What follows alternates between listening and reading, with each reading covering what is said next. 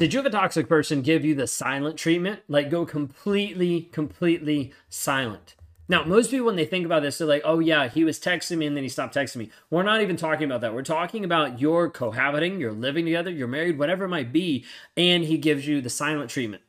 Now, for some of you, you might be like, that, that's crazy. Who would actually do that? For some of you, you're like, oh, I resonate with that because that's what he did to me.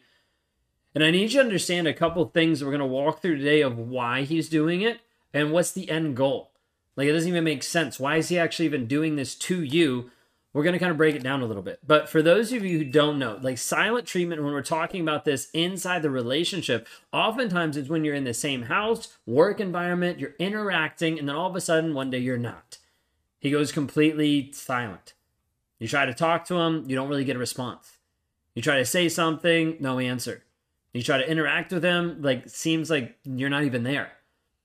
And oftentimes there's this piece where you start to feel like completely invalidated because it doesn't even recognize, doesn't even acknowledge your presence. Every day he comes home, comes in, does what he wants to do, does what he needs to do, might even sit down and eat with you in silence, and then continues and goes and do does what he has to do. Another day is here, and you're ready for it. What to wear? Check. Breakfast, lunch, and dinner? Check. Planning for what's next and how to save for it? That's where Bank of America can help. For your financial to-dos, Bank of America has experts ready to help get you closer to your goals. Get started at one of our local financial centers or 24-7 in our mobile banking app. Find a location near you at bankofamerica.com slash talk to us. What would you like the power to do? Mobile banking requires downloading the app and is only available for select devices. Message and data rates may apply. Bank of America and a member FDIC. And so you're going to see this more and more in the relationship when you're dealing with a covert and a passive aggressive narcissist. You're going to see the silent treatment. And the silent treatment is created for a specific reason, nine times out of 10. The silent treatment is typically made as a way to demonstrate their frustration with you and to bring you to a state of you knowing and understanding that you have to pay. Now, what do I mean by that? When you're with a toxic person, it's their road or or no road. Like it's the high road or the no road, but like we're yeah, that that messes it up. So we just won't do it. Okay, it's the narcissist way or it's no way. Okay, your opinions don't matter, your beliefs don't matter, your thoughts don't matter, your feelings don't matter. We can go down the list because you don't matter to the narcissist. Okay, that's the piece you need to understand. He doesn't care about you. You don't matter. What matters is what he wants, his image, his money, all those things. That's what matters to him. That's the only thing that even matters. The mask that he's portraying to other people. And so what's happening is oftentimes you're in this relationship going back and forth, and you start to realize that you don't even matter that he doesn't care about you. But over a period of time, he starts to slip this in by using the silent treatment. Now, the silent treatment is typically scripted out, like I mentioned, to have you pay, to have you pay something towards him. So you went out with your friends, the next day, maybe he's going to give you a silent treatment. Why? Because you, quote unquote, rejected him by going out with your friends instead of hanging out with him. You abandon him by walking away to your friends, and he's more important than your friends, so how dare you? This is how a narcissist slowly isolates you from your friends and family because you're like, well, if that's how he's going to act when I'm out with my friends, maybe I just won't go out with my friends. That way I don't have to deal with that emotional turmoil at home when I get back. The thing you realize is oftentimes a narcissist, especially a covert narcissist, will be raging mad and you'll feel it. You'll be able to sense it. It'll be like this energy coming out of him. Like you'll know something's wrong, but he won't tell you.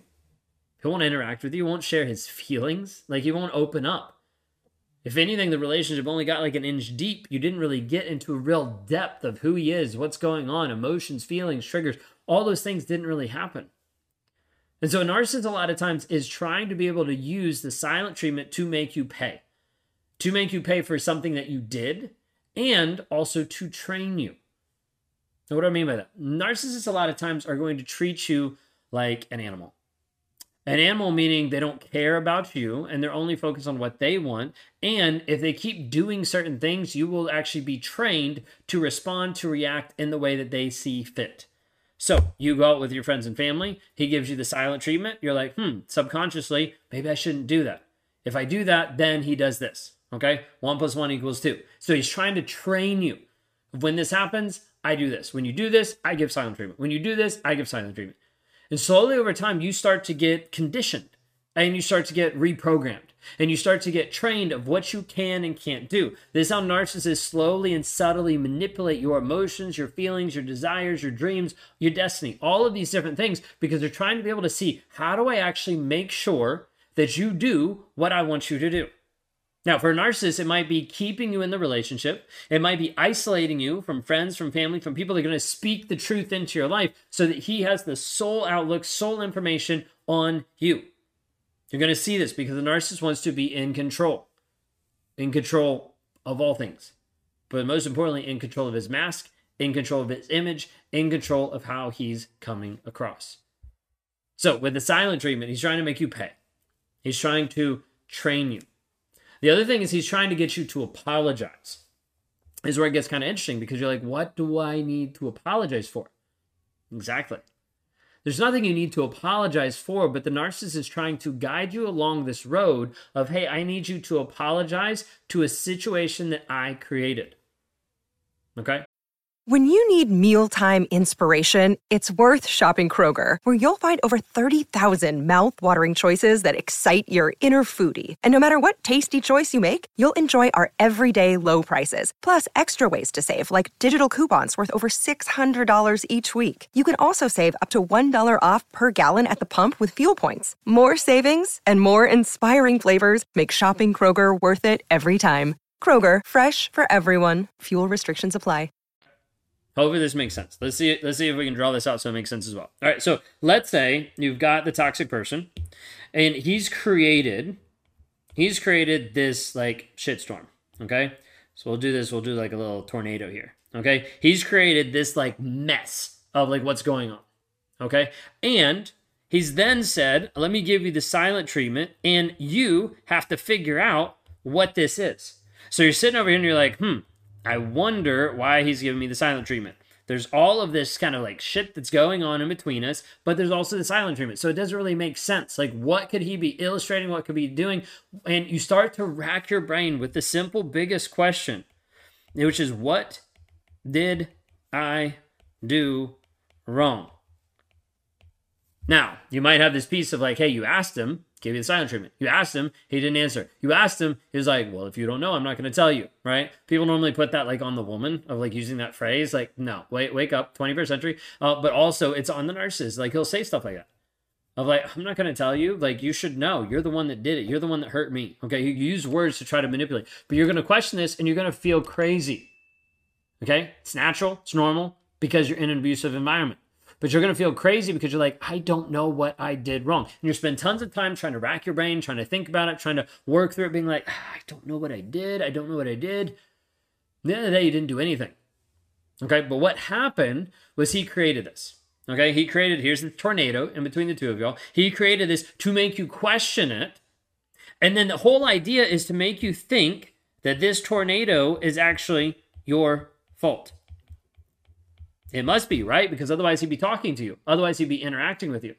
So then his goal is if it's your fault, then that means you have to apologize. You have to make it right. You're the one that needs to ask for his forgiveness. So he's looking for you to be able to move past this piece of like, what did I do wrong? And just accept it. You're like, okay, I'll accept the blame.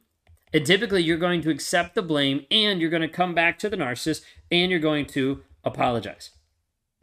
Now, the wild thing with this is half the time when you try to apologize, you have no clue what you're apologizing for. Like, how many of you did this where you're like, oh, yeah, I came back and I talked to him and I didn't know what I was apologizing for? It's just if I apologize, then the tornado goes away. Like, if I apologize, then he'll actually talk to me. It's an interesting dynamic, but the narcissist is like, how do I make my shit happen? And you get blamed for my shit, and you have to come back and apologize to me for the stuff that I created. You see that? So a narcissist is going to do this a lot of times to manipulate you. Now, another piece comes out of this. Narcissist has this piece where he's made this tornado. Okay. And he's made this, and you've got to the place where you're like, I'm not going to apologize because I know that I didn't do anything wrong. So you're like, hey, no apology is happening because I am not accepting the blame. I know better. I know who I am. I know my worth. Then we've got an interesting piece because then it's easy for you to get frustrated. Why? Because he's putting all this stuff on you when it's not your fault. It's not your blame. And so as a result, it becomes something that becomes a triggering moment when he's giving you the silent treatment. Because he's done this over and over and over again. You know that you're justified. You know that you're right. You know that you didn't do anything wrong. And this is where the narcissist is trying to get you to spiral out. Ironic. We got a tornado on the screen. Okay. Spiral out. In this aspect, he's trying to get you spiral out because he's trying to get you to engage in something that we call reactive abuse.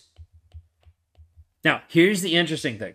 Okay. People always focus on the reactive abuse.